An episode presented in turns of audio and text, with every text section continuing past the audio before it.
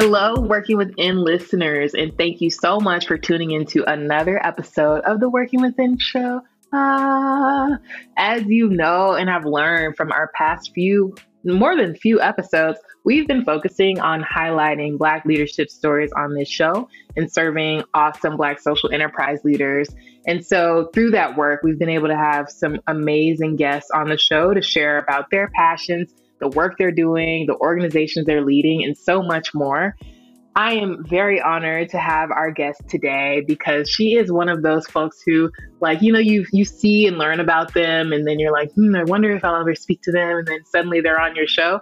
That is uh, what is happening today uh, with Gabrielle Wyatt, who is the founder of the Highland Project. I will let her share more um, because uh, I really am excited to hear her story as much as you all are. But just know um, as we start this episode, I, I, am being so serious when I say that I learned about the Highland Project um, through Instagram, I think, and just been following it since. Really appreciate the work that she's doing, and, and now she's on the show. So, Gabrielle, thank you so much for being here. And would you please introduce yourself to our audience? Sure. Thank you for having me. I'm excited for our time together. Uh, I feel honored. Um, and blessed to just be in a sacred space um, that is focused on telling our stories because so often um, a lot of leadership development social change writing like that we see on our instagram feeds can feel so whitewashed and yet we know we are the drivers of that change um, as black women in particular. So um, it's not lost on me the power of this space um, and what it catalyzes and restores um, I'm Gabrielle Wyatt. I am the proud granddaughter of Ruth Wyatt, my grandma, who is about to turn 100 years old in about 30 days. Um, I am the proud daughter of Mary Alice Wyatt and Quentin Wyatt, who met teaching back home in Baltimore, where I'm from. They created a household that deeply valued the brilliance of what would become their three girls. I'm the youngest of three girls. My sisters are incredible, incredible educators back home that I want my own children to be in front of, to be learning from, to see their brilliance actualized in the eyes of. Um, and I am the proud founder of the Highland Project, which I'm excited to talk more about today. We are focused on building and sustaining a coalition of Black women leaders who are really seeking to redefine to redefine wealth with their own personal sustainability at the core. I, I really appreciate how you went first to honor your grandmother and your parents. Uh, I don't hear that often, but it is like the result of their actions and being that we get to be. Um, I know I'm talking to the preaching to the choir in that way, um, but it, I just that's so respectful, um, and also just a way to like share gratitude. So that thank you for sharing that way. You're welcome. Yeah, it's. Um, I was thinking about it when um, in coming in here, and you know, particularly with my grandmother, she's about to turn 100, and uh, at the beginning of March, all of our first cohort of Highland leaders had the opportunity to meet her. And as I continue to reflect on what I know was history made that day, that we will feel in generations to come. I just was thinking about how much really is proximate to us that we might not think we always know.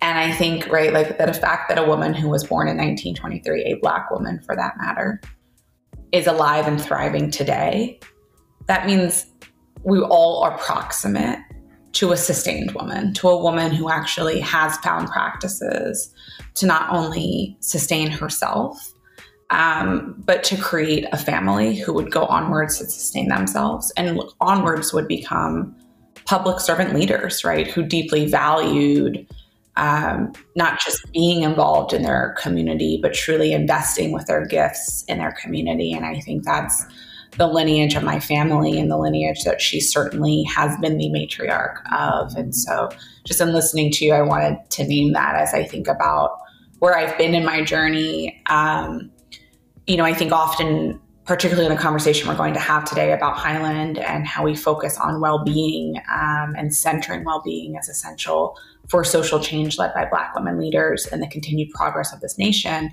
there are so many narratives that tell us that the idea about sustainability is so far fetched for us. And yet, I've realized in my own journey and my own healing and my own just development of my relationship with my grandmother and my parents in particular, they have always been examples, right? And those little seemingly small examples exist that tell me we know our power of what it means when we are sustained. Um, and how can we create more conditions for us to practice that more regularly?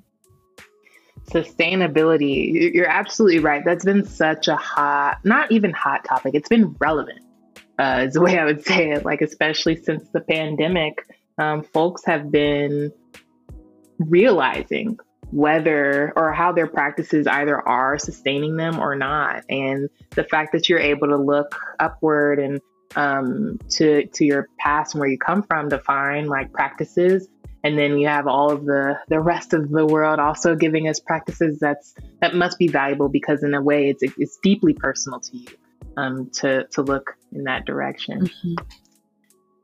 You mentioned that public service is a part of your lineage as well. And that resonates with me. My father's in the military, so that really resonates. Um, and you mentioned that your parents are were are educators. Um, what has your public service journey been like? How do you identify with with that term? Yeah. Um, my gosh, well, I have to share that I don't know if this is embarrassing or resonates with folks. You know, I you know I grew up in a home of educators.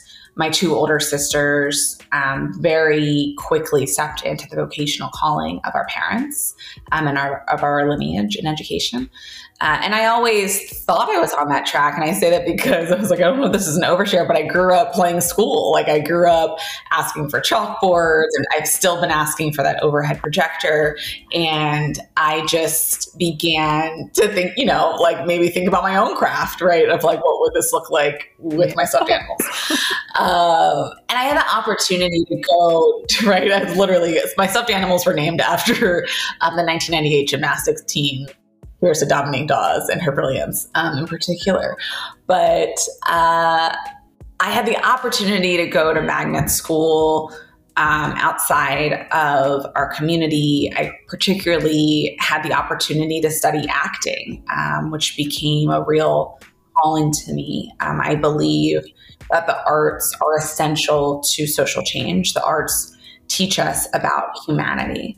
Um, and so I share that because in my journey of figuring out my role or roles that I wanted to intentionally step into as I came into my own being, um, I became a little bit diverted, right, from a traditional teaching career that I had saw cultivated and nourished in my household as I stepped into the arts. And in high school in particular, I was in this moment of really trying to figure out, like we all were, right? Of like, how are we making meaning of what's next after 12th grade, right? In so many ways. Um, some I'd like to repeat, some I would not. Uh, but in what I would always repeat um, was finding and studying the playwright Bertolt Brecht. Bertolt Brecht was a Holocaust survivor, and he created a type of theater meant to make you so uncomfortable that you'd leave in the middle of the show to perform a political act. And at that time, I think I really began to internalize where my father was teaching, where he taught for the majority of his career, which was Milford Mill Academy in Baltimore County, which at the um, you know moments before integration represented you know the peak if you will of quality education in mm. a segregated environment for black mm. human beings and after integration right like stories we know of the benefits and the costs of integration to our communities. You saw the flight of Black mm-hmm. talent. And then the decades begin of underinvestment um, in human capital and financial capital um, and human potential in the school building. And frankly, I felt incredibly guilty. I felt a lot of shame that I had what I felt like was this like golden ticket I had somehow taken from someone else. Um, and I was angry. An educator in my building, I feel like there's always an educator in one of our stories, right? Who sees that moment that you could choose the fork in the road, right? And that educator said, like, you seem really angry. you can do something with that. Um, why don't you run for school mm. board? And in Baltimore County, uh, they're able to run for school board. They have one student member um, with nearly full voting rights. And so I ran for that role. Um, I earned it. I was appointed yes. by the governor, and I never looked back. Um, right? I, I like stepped in and I stepped in. Um, I stepped in and it was a, uh, an alignment of stars for me and my leadership um, at that moment because we had um, a black male superintendent, Dr. Hairston. He was the first to ever disaggregate student achievement data. He truly believed in the power of voice. He was one of the first superintendents to have a student council that he met with on a monthly basis. And I said to him, you know, as I told him about the experiences that led me to run for school board, I shared that I knew while a biracial black girl, I still was not representative of the true lived experiences of other black girls in the city and in the county. And because of that, I said to him, so I don't think I it's going to be enough for us to talk to the students in student government because I think they all, while they might have, you know, some diversity, they still have often an academic record shared experiences. And the most beautiful gift he gave me was believing in my voice and believing in co-powering. And what do I mean by that? We, my senior year of high school, um, for a couple of months, once a week, we would travel together to a high school. We would just say we were coming and we would grab students from the hallways, not the students who always were given a table and listened to. Um, and we would sit and talk about what was actually happening in the school building. How close did they actually feel that they were to attaining their goals that they were manifesting? And most importantly, what did they need to get closer to achieving those goals? Um, and I've just come to really appreciate um, that example of really feeling like I was co powered with. Um, that is one of the top examples I can name to you of feeling like I was co powered with as a biracial Black girl. Um, so, you know, after the board, I continued to work with them in different ways through undergrad. I did not choose a career in acting, I chose the path of political science, wanting to deeply understand policies, institutions, and resource flows, and how that related to really creating liberation um, in our communities. I went then on to the Kennedy School knowing that I needed a master's in public policy, that toolkit, that training to really enter where I wanted to in systems change in education. Um, and after the Kennedy School, I had the opportunity to come here to New York City, which is where I now live. It's about 12 years ago or so um, during the last couple of years of Mayor Bloomberg's term um, to work in the portfolio planning office for Brooklyn, which meant that I was leading some of the still to this day most in fact impactful set of school reforms and also most controversial. We can talk more about that if that's of interest. Uh, and shortly thereafter, went to Newark, New Jersey um, to lead strategy and innovation for Newark Public Schools um, against the backdrop of a very large philanthropic gift um, that had been announced on national TV. And after that, stepped into a role in, really figuring out how do you move resource flows, i.e., philanthropy was what it was defined for me at the time um, to really truly center not only Black and Brown voices and leadership, um, but justice. Um, and so, for a number of years, advised a few high net worth individuals on creating funding opportunities for leaders of color in the public charter school space. Um, I became a founding partner at the City Fund, which is a large national um, education foundation focused on bold change in education, um, and I'll pause there because I think that was really for me a, a turning point moment in how I began to put a constellation of experiences together um, for what now is known as the Highland Project. Do you feel like when you're able to look back, it's easier to thread the story together? That's a good question. I mean, I feel like that's probably true. You know, I think it's like a, I don't know, right? 60 40, 50 50 kind of thing, right? Um, you know what one thing um, our chief daydreaming officer at the highland project octavia raheem always says to all of us is it's already been written um, and so I don't think, you know, I think sometimes it's like, are you spinning? You know, like folks are like, is this just like that perfect constellation moment? No, but I do also believe um, I've become to deeply sit with those words if it's already been written. Um, and I come to sit with recognizing my own power of the ways I've stepped into more intentionally moving in alignment with my values um, and more intentionally stepping away from this notion that it's about title and role, right? Which I think we so often, you know, ask any kid in school what they were asked about and most will say, "I was asked who do I want to be, right? What what what job do I want, right? And I want to be a, a doctor. I want to be a police officer. I want to be a teacher." And I wish that we asked kids like, what do they want to leave behind? What do they want to be known for? What do they want to create? And so I think in listening to your question, I think, you know, what has been a part of this journey is getting more and more clear that it's not about a role or a title. It's not about a feeling of an obligation to stay within a specific sector or entity, but it's about what are the ways that I can move in the world? What are the different Gabbies within me that need to be present in order to achieve the legacy vision mm, I have for myself. Legacy vision. And legacy is a big part of the Highland Project as well, right? That's right. Okay.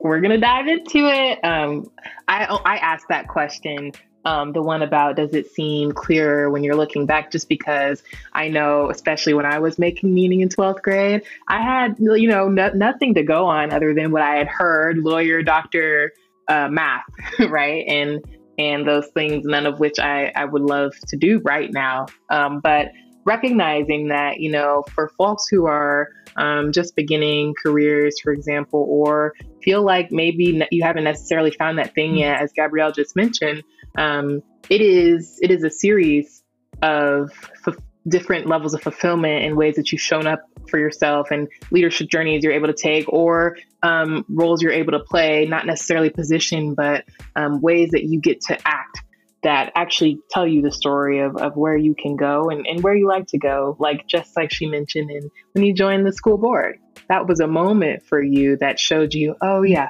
this is for me. Um, but we it didn't mean she knew, right, that she would be um, leading the Highland Project right now. And so just the magic of it all, the, the faith. And I love what you mentioned about um, Miss Octavia Raheem saying it, it is written. Um, that is a deeply peaceful statement and something we can fall back on when we when we do sometimes feel confused about where we're going. It's hard to always know the exact next step, and sometimes we don't need to. Um, yes, hands down, hands down. You know, she said to me, she said to me recently, she said to me this week, you know, and even if you think you do know the path, and you probably are on the wrong path. Um, and I was like, "Ooh, I don't know. I need to think about that for a moment, right?" And and what I believe she was saying was some of the next steps might be known, but if like every single thing seems to be known, you should be an inquiry with that. And so I think about you know the power of what I hope is one of the legacies of the Highland Project is supporting all generations and asking the questions as they're stepping into roles, right? Or thinking about making um, a large or small and everything in between life choice that we enter with an intentionality, an intentionality to ask, what do we want to learn in these moments, right? What might be the moments in which the inevitable happens, that there is friction or conflict between a set of my core values mm. with mm. entities, with individuals. Um, because this isn't about, right, like foolproofing your life, right? Um, but certainly about presence, right? We, we, um, time and our and our breath are non-renewable resources, right? Um, and I think that for every moment that we sit in roles that are not deeply connected to the legacy we want to leave behind is our moments that we don't get back. Are moments we don't get back progressing the visions and the feelings, the laughter, the colors that we want to leave mm. behind. You just said many profound things. I'm trying to chew, pick one to chew on without even know. Oh man, you cannot get that time back. Um, well, the first thing you said, time and our breath are non-renewable resources. I wrote that down as soon as you said it. Um, that is such a, uh, it's the most succinct way to say the truth um, about our energy. And like you just said, it it runs out. We cannot get it back. And so having the critical lens or and not critical, but like you mentioned, curious, inquisitive lens on the actions we take, what we choose and say yes to, and um, how we feel about things is, is really important because each day is one that will not be repeated. And that's a very solemn truth, but important one. Um, and also what you mentioned about core values. Woo! um, having a set of those and then again not foolproofing but using them as guidance as guideposts for decisions too um, in this world for me in the past and presently sometimes is is so tough. And so listeners definitely um, we're not trying to say this is how to live a perfect life and make perfect choices but these are ways that you can begin to analyze um, kind of where you are and how you're feeling about things. So thank you for that input gabrielle. Mm. Mm. Okay, we've got to dive into the Highland Project and many things. You've mentioned so many things. I want to talk about the core values topic. I want to talk about that resource flow topic because that's very real in working with N's mind. Um, but first, let's let's jump into the Highland Project. You paused in your um, public service journey because you were like the um, when you were advising for the fund fund development work um, this is when you understood and began to see the Highland Project. Could you so could you tell us more about that process and how you got started? Sure. Um, so when I was at the City Fund, in addition to you know the philanthropic and board advisory role um, that I held, um, I began to manifest what it might look like to invest differently um, and Black and Latinx leaders of education nonprofits and, and advocacy nonprofits. Um, really, out of knowing um, so deeply and just embodying it myself as a Black woman that we exist. I don't. I don't believe when we talk leadership development, it's a pipeline problem. Mm. Um, I don't believe that. I and I knew that from my diligence trips to cities where I sat at black and brown tables. I knew that through my own membership and involvement with mm. EdLoC, education leaders of color, that through my own very lived experiences. And at the time, and I guess this was probably 2018, um, you know, I, I also knew that for my generation, the generation coming up before me, the generation behind me, and the generation ahead of me, we were entering and really frankly in the thick of right um, what felt like a never ending incline up a very steep roller coaster of pressure of violence against our bodies against our children's bodies and more.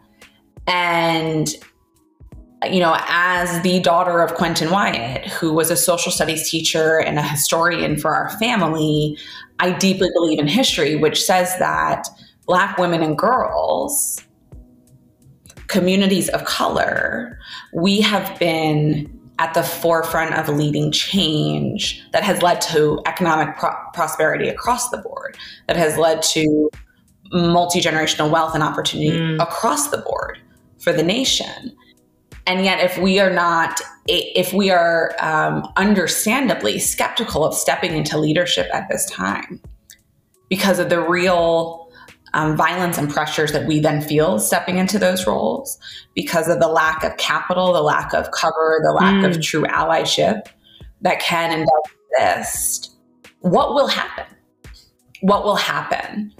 Um, not just for the nation's prosperity, but for our own bodies and the bodies of our kids and kids to come. And so, um, I look up my soapbox. no, I, you know, had the opportunity I was like, oh, I got on a soapbox there. I'm going to stop and get back on my messaging points. Um, but on my public service journey, you know, I, I began to design um, what it might look like to have a leadership development opportunity that did not center um, deficits, but centered assets um, of leaders that didn't come at it with an assumption that we needed technical assistance and technical assistance in a very um, specific set of areas, but rather a focus on um, recognizing our power and how that power can be intertwined throughout communities to create and leverage sustained change.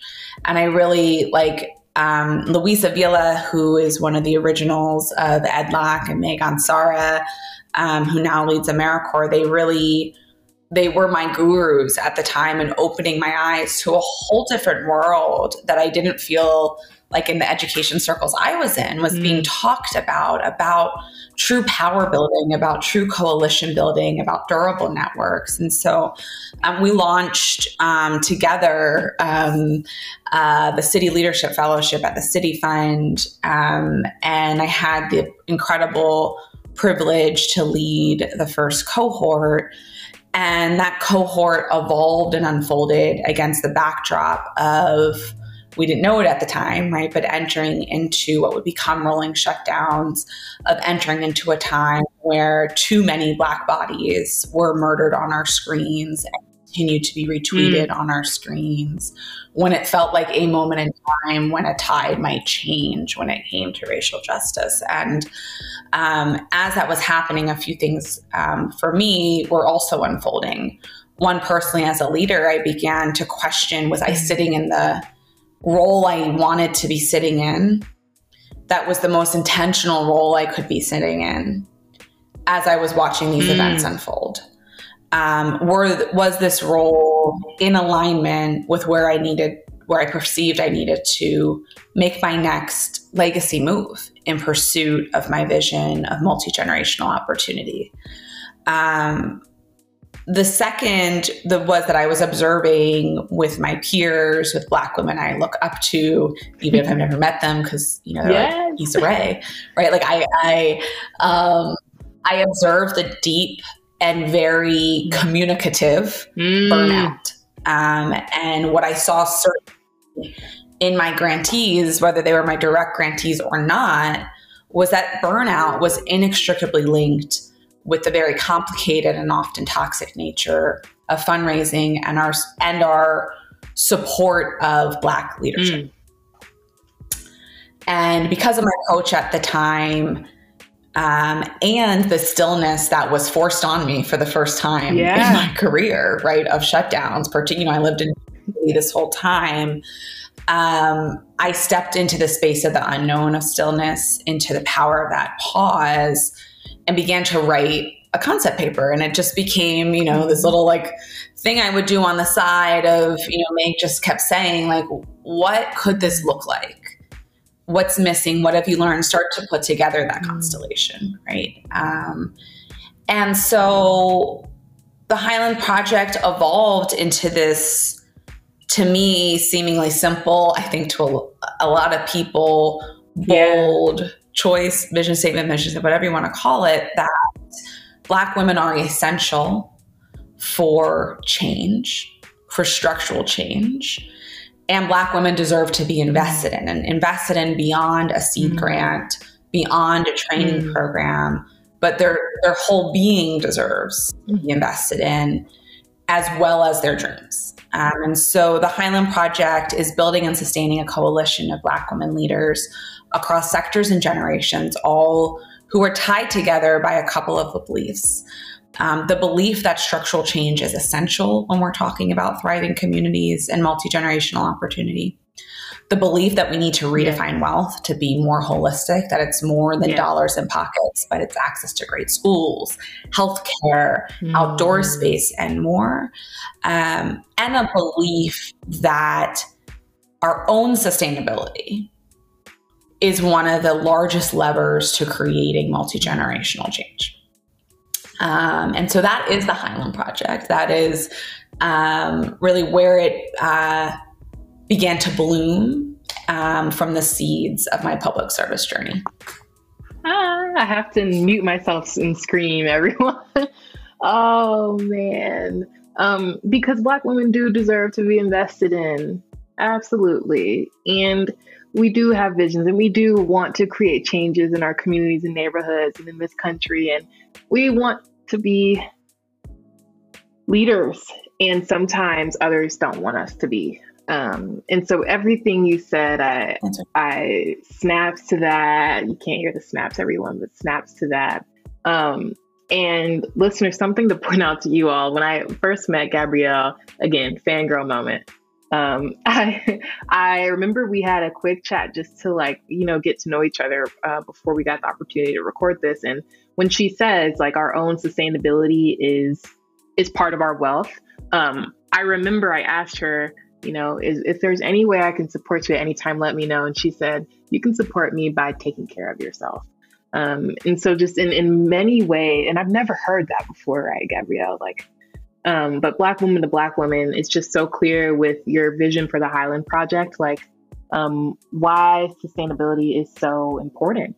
Um, and you just truly do endorse that um, because there is a lot of violence and burnout and pressure um, as you mentioned, in leadership in general. Of course, leadership is a, a, difficult, rewarding journey, but then you add layers of identity and, and traumas and histories that are passed from generations to our bodies, like you've you've mentioned, and um, it becomes a more complex cocktail of responsibility with Black women in leadership roles, and um, so it's I just find it so powerful, as you mentioned, like power building that you've been able to take your experience in such a like you have such deep experience. This is not you coming up with like an idea like this is a result of experience and, and a wealth of knowledge like that wealth word again um, that you've been able to, to create this mechanism for supporting black women leaders who are doing great work and ha- who have done great work so i just want to give you your kudos for that um, absolutely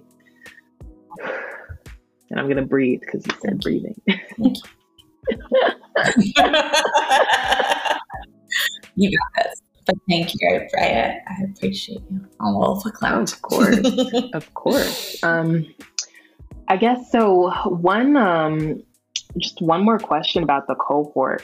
How how exactly and you don't mm. again i don't want you to give all your secrets but like how is the cohort structured you know, like how is it different from a, another leadership program? Just so the listeners can appreciate sure. that difference. Yeah. And, um, you know, I guess I'll start with saying Highland should be in everyone's journey. And I, I actually believe that versions of Highland have existed before, perhaps in disparate places, though, or siloed places.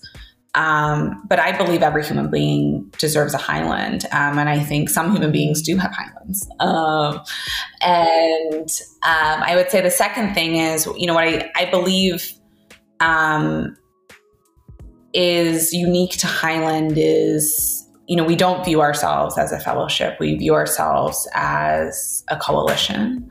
Um, and a coalition that all begins um, in their entry point at Highland in the same way, and that's in a cohort based experience where we are deeply exploring in an intergenerational community where both cohorts to date represent four generations of Black women leadership. Um, they are also mm-hmm. cross sector. Um, they have we have consistently um, invested in leaders in education, um, political agency, well being, and economic empowerment, all very um, broadly defined, not just in term, but also in terms of types of leadership. We have mm. filmmakers, we have healers, we have educators, and more. Um, but it's just to say all roles are needed, right, as we pursue multi generational change. But they're all united by going through an anchoring experience with their cohort that's deeply grounded in an exploration of defining personal sustainability, practicing mm. personal sustainability, exploring what rest can really mean um, and the power of what can be seeded clarified, um, catalyzed by rest. They're all deeply anchored in experiences of traveling together to learn about um, different mm. definitions of wealth and how they've been pursued, how they've been taken away, how they've been destroyed um, in our communities. And so it's not just a one sector view of wealth um, that we explore together. Um, they are all anchored by experiences deeply rooted in centering creativity as mm. keys to how we begin to vision seven generations forward. Um, and so it's a little bit about, you know, what anchors the community is this, you know, really in a way like an initiation into what does it mean to step into a space that is asking you to to um, extract seven generations forward mm. of your vision? What does it mean to step into a place that's imagine asking you to imagine then piecing those visions together, right? Um, and in effort to co-power together, right, to support one another and move closer and closer um, into that collective reality. Um, that experience is anchored by one-on-one coaching that's really focused on legacy visioning. It's not traditional executive coaching. Um, again, because I, you know, Highland's place in the world um, is not um, technical assistance or traditional leadership development. Highland's place in the world is about um, what I think we are not talking enough about, particularly as practitioners, particularly in philanthropy, which is imagination. Mm. Um, if you think about capital that is available to us, I think about it in three ways. We have capital to seed and accelerate ideas. We have capital to build scale, whether we define that scale as going miles wide or mile deep, miles deep. And then there should be capital to imagine, i.e., the MacArthur mm. Genius Award.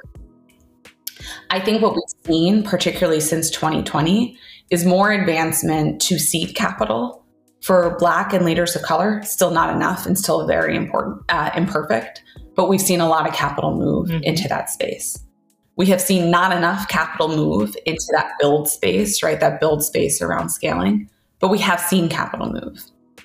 And yet we still see grants not really touch this imagination space.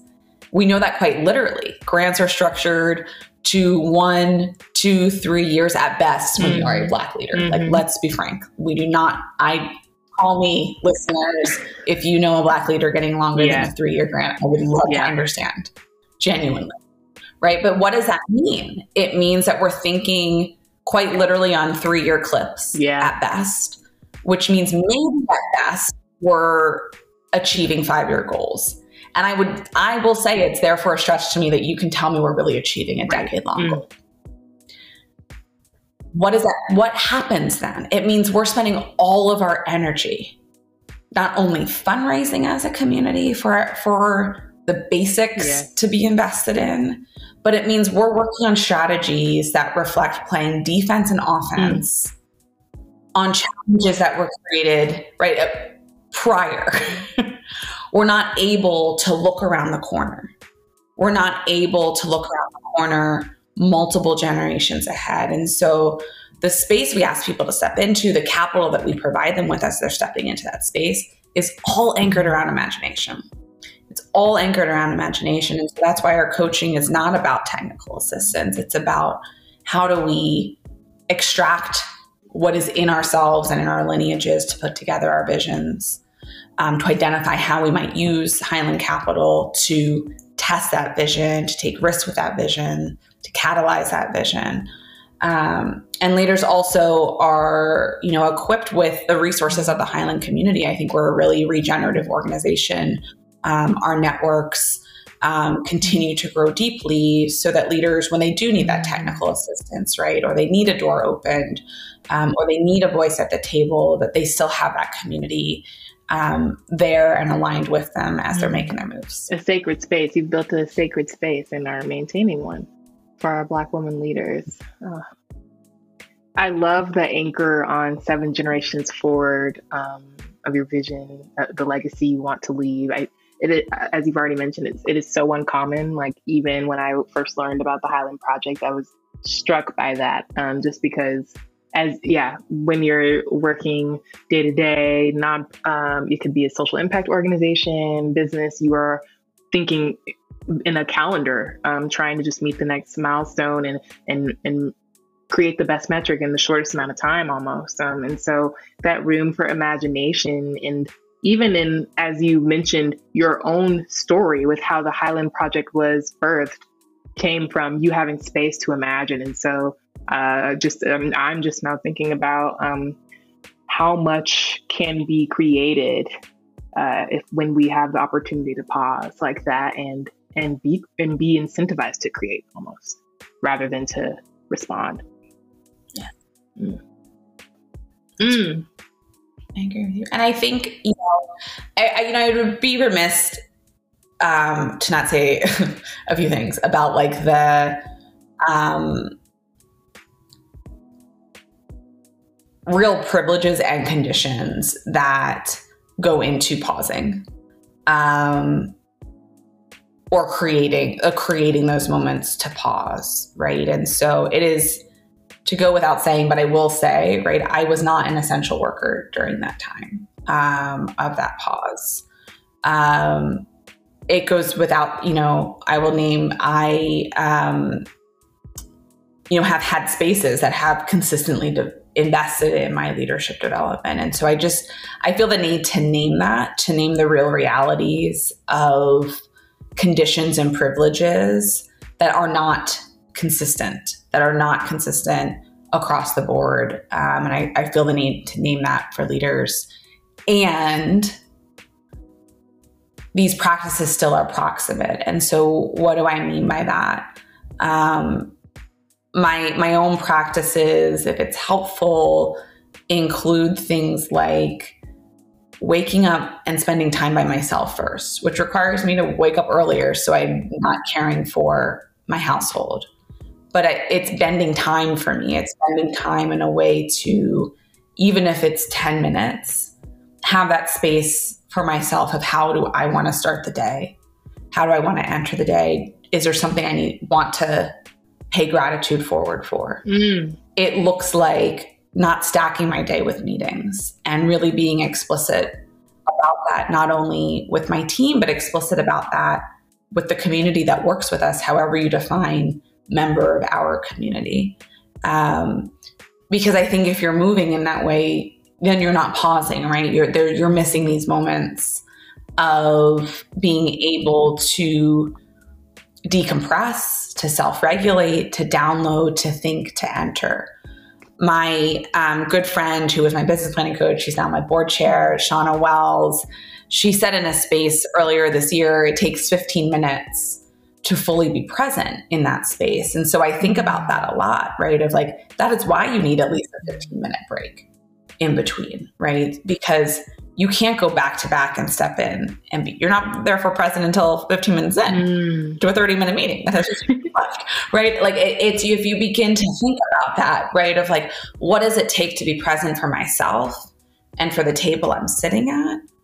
It really begins to, for me at least, shift my approach to how I schedule myself. And the last thing I'll say is, as I think about like the pause, like I, I think it means really auditing what Shauna would say are your mm-hmm. two mm. Bibles your bank account and your calendar.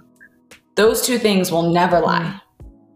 They will never lie about the life you are leading and the life you are creating. And so if you're a listener and you're thinking about like how do I start to put my constellation together? right? Or how do I have these moments of pause? I'm like, have that 10 minutes every Sunday, or you choose the day of the week to look at how your money is moving in your personal bank account, to look at how that time is moving on your work and your personal calendar, to look at how that time is moving in your organizational budget. It will tell you the truth of that moment in time. And it will lead you to deep questions, I hope, about what needs to happen next to move in alignment with what what and where you want to be. Mm, yes. Thank you for getting like, thank you for bringing those tactics forward. Um, because that makes it really accessible to everyone listening and um, also simplifies. Like, yes, look at your calendar, right? Just like that's step number one look at your calendar. Um, create 10 minutes. Like, that does make this accessible. So, thank you for breaking that down, Gabrielle. Um, I, I felt the same way in the pandemic. I was not felt was I was not an essential worker, um, and so you know that time actually gave way for me to paint. I had never painted outside of like art class in elementary school. I was painting a lot, and this podcast was birthed during that time. And so I'm not a builder. I'm like a put it out immediately. like if I were you, Gabrielle, I would have put that concept paper together in two hours and sent it to everyone. That's how I am. But I, I put this podcast together. It was not aimless. It was not focused on Black leader. I mean, it was aimless. It was not focused on Black leadership. It was focused on depth of conversation, really, and that was it. And now it has become um, much bigger than a podcast, and I'm grateful for that. But again, it was birthed out of that space that I had the privilege to access during the really quiet time um, for some of the of the pandemic, um, and so. Uh, just being able to make that though a more daily practice will benefit me as well because um, I am moving from a space of just totally overwhelming myself. Um, like, absolutely. And so it's also timely, the conversation we're having, because it has been like I've been blocking days on my calendar and like these practices that you mentioned, because um, that survival mode, the defense offense term, that's that's not going to work and it's not sustainable it's not sustainable. And if that were like, I feel like yes. that's just been a huge theme for our conversation. It's such an important one. what has been most fulfilling about your journey with the Highland Project so far? And what are you looking mm-hmm. forward to with the Highland Project?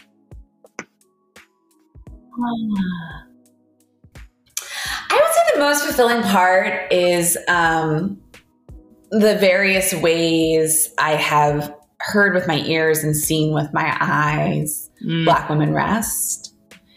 And, um, you know, what I think about, um, a lot of folks know um, in our space that when you are invited to apply, the, the meeting you have with us, um, is actually with Octavia, and it's um, a meditation and daydreaming session because our application centers around the seven generations question, right? And so, in order to step into that space, so we believe we have to begin with rest. Mm. Um, and what has been beautiful to watch um, um, after seeing that unfold for two years are like women who now um, and maybe always have like but it was few it was like fewer in the beginning. We see it to be more of like showing up in their beds right? Or laying down in their beds or when we finish that you're like oh my gosh well there's a few women still sleeping right? And it's but it names to me um i just know like that is the work.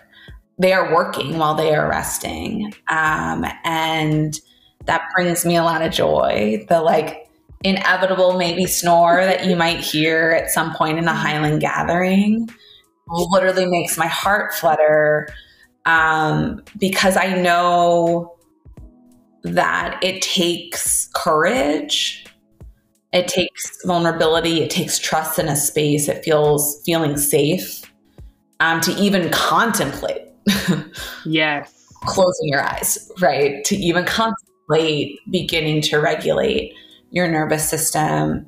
Um, and I just know in that choice to even close your eyes, a transformation is happening. Mm.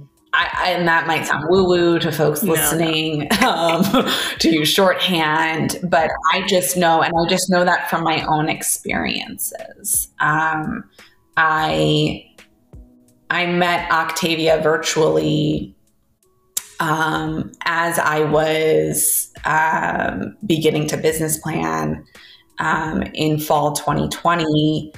And I knew that choice of just paying money to just sample a class represented a transformation. It's something mm. that Gabby, who grew up in continues to love sweat fitness, right? And thought that was well being. It meant something that she actually was saying, wait a second, I have a curiosity about this woman who's saying, lay on the ground and learn how to rap. Right? Like, I didn't come back for three more months, right? Um, something would have been seeded that day. Something was seeded that day. Um, but yes, yeah, so that is, uh, oh, it's not that TED talk, but um, that has been the most one of the, I was like, I don't even know where we are. Um, but that has that has really been fulfilling to me. Is is that, um, and I think it is hard um, to quantify that, to measure that, for you know, to bottle that up yeah. as you fundraise. But um, I deeply believe in the power of rest. We know models of it in our culture. We know from things like a MacArthur Genius Award when trusted leaders are given capital that enables them to go learn for two years, to rest and create and try for two years. We get innovations like 1619, mm. Right? We get innovation that propel our nation forward. Um, we know this to be true, right, in academia, where there's a set time in which you go on a sabbatical, and we know what comes back is research that progresses our nation forward. We know this is true with things like the Aspen Institute, when you can take time and be a resident, and it progresses things forward. So we actually have a lot of proximity to this notion of the power of rest for leaders. Um, but alas, where are we are. Um, as I think about like what's ahead for us, y'all, we're recording. I love it. I love it, Gabrielle. Don't worry. Like. um, it's Friday. Um, but as I think about the year ahead, well, we're you know we're four months into that year, which is a little insane to say. Um, but what I'm looking forward to is uh, in about two months, we'll be with cohort two in person for the first time. And so I'm so excited for us to wrap our love around one another as a community. Um, I'm excited for being on like that next journey um, with the coalition. Um, I'm excited to expand our coalition at the end of this year.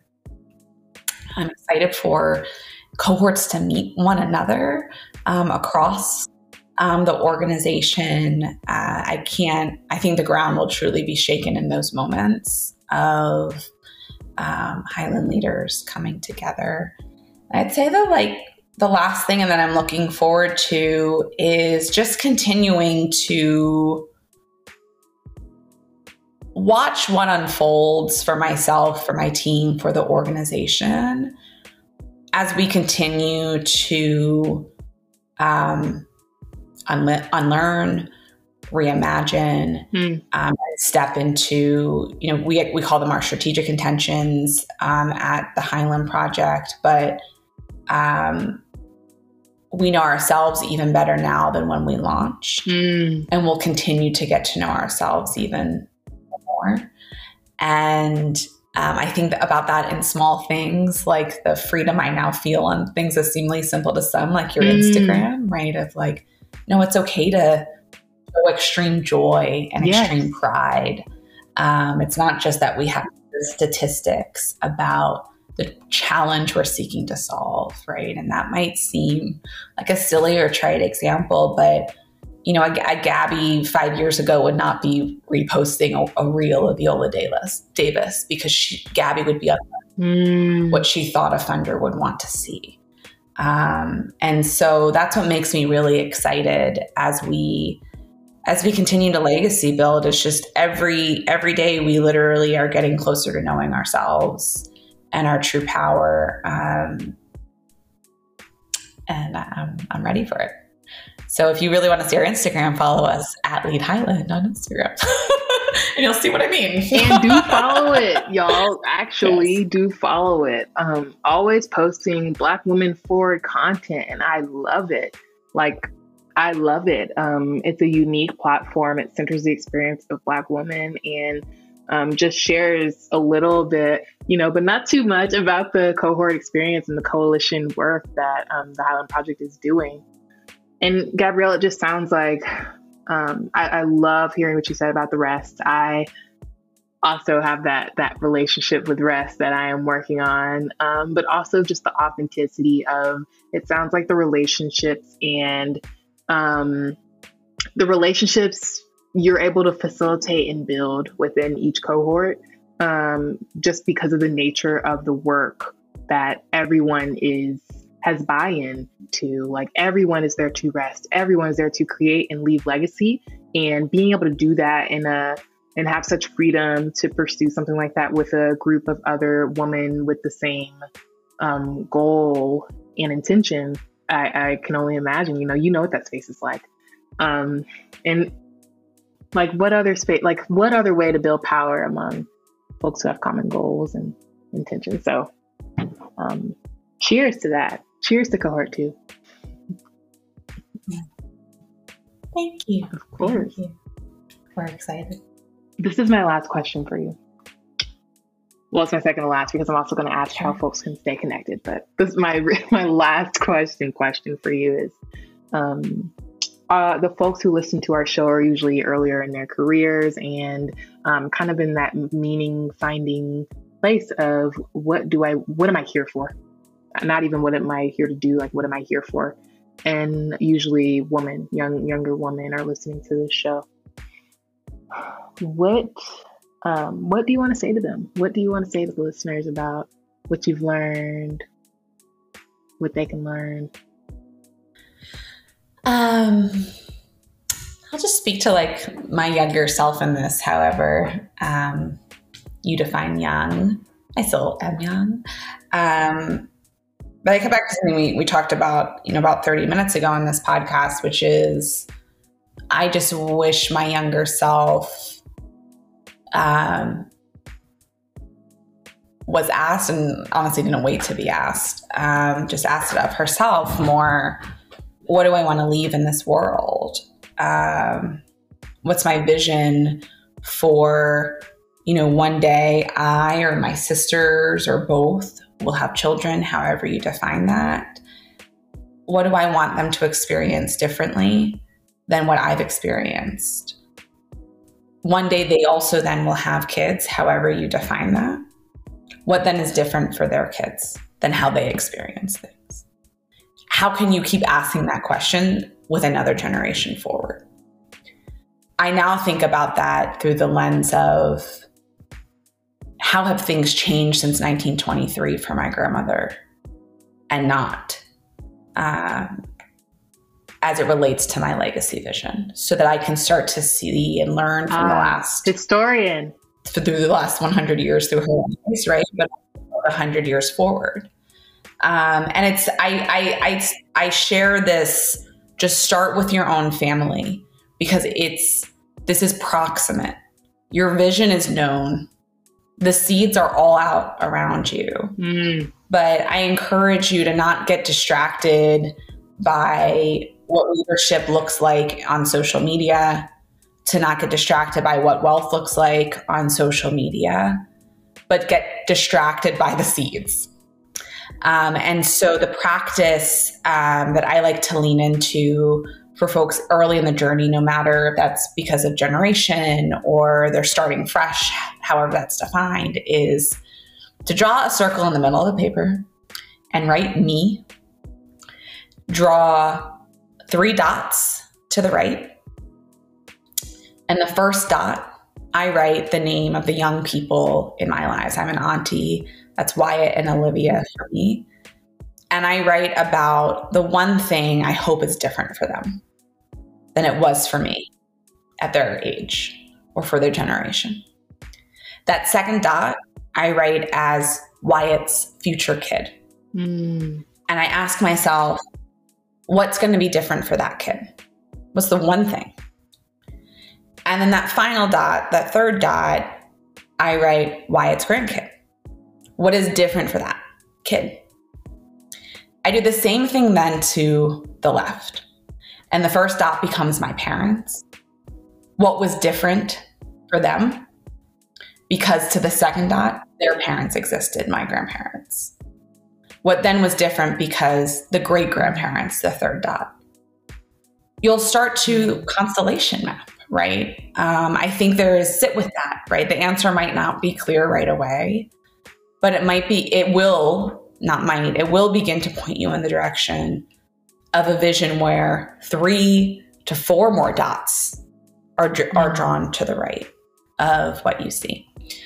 Um, the second thing I'll say is after you do that, I would encourage you to think deeply about what like brings you joy. What um, what are the ways in which your joy is expressed that further that vision?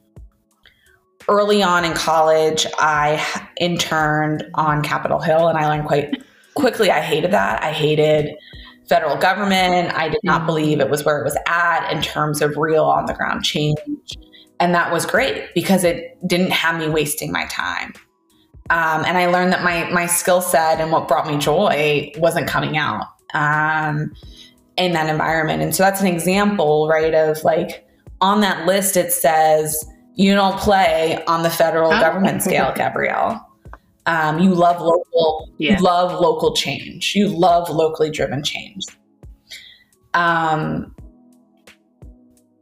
and from there, as you like start to create, like curate that list of what you love, that could be like, I love traveling for a job. Um, then I would ask the next question well, then how many days yeah. does that really mean for you? How many days yeah. a week do you want to be on the road? Because it starts to give you a roadmap as you look at job opportunities to say it's not about the title and org, right?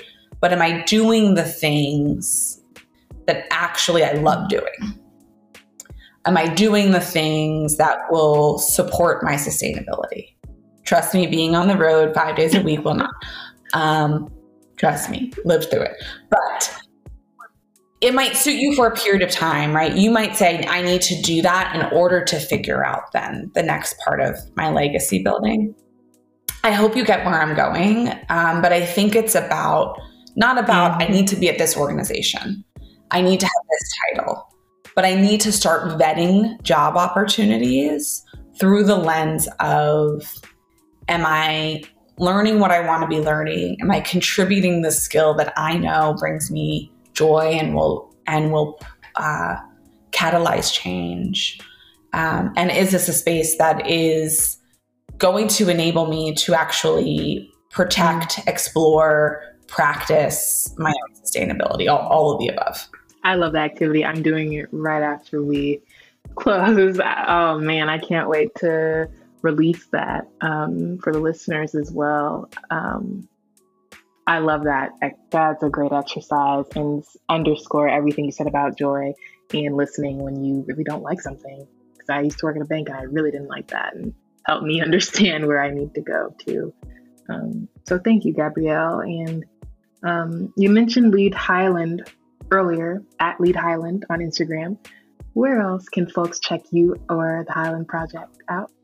Oh, you know, I know Twitter's complicated, but we're also on Twitter at Lead Highland.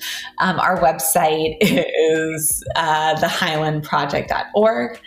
I'm on LinkedIn as Gabrielle Wyatt. Um, and I started, you know, my own create, I was, as I listened to you tell about the journey of the podcast, I did press go on something that um, was not fully built, right? But has certainly been bringing joy. Um, and that's my own blog and vision board, which is called The Stillness Ranger. So I uh, am on Instagram at The Stillness Ranger.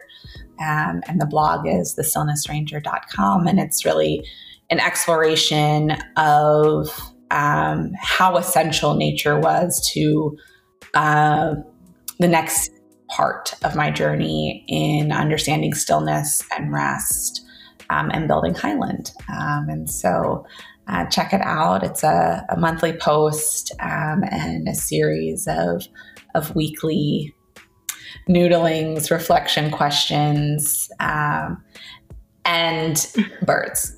Love birds. Uh, so okay. well, I oh well, yes. Can yes. Plus one, all of that. Follow the Stillness Ranger. She's right. Um, we will make sure that it's all accessible in episode description and post as well. Gabrielle, thank you so much for coming on the show and representing yourself, your journey, as well as the organization you've built, the Highland Project. Um, I'm so excited that I got to like hear you talk about this. Um, and I can't wait to see more Highlands pop up, as you mentioned. I can't wait to see more um, the evolution of what you're doing and creating with you and all your leaders and your team. So, listeners, you had a great show today. I know it. um, thank you so much for tuning in. Um, we at Working Within promise to continue bringing you dope Black leaders who are doing dope Blackly Black work. Um, and we'll continue to support them as best as we can. Thank you so much for listening. Make sure you tune in for another episode when you can.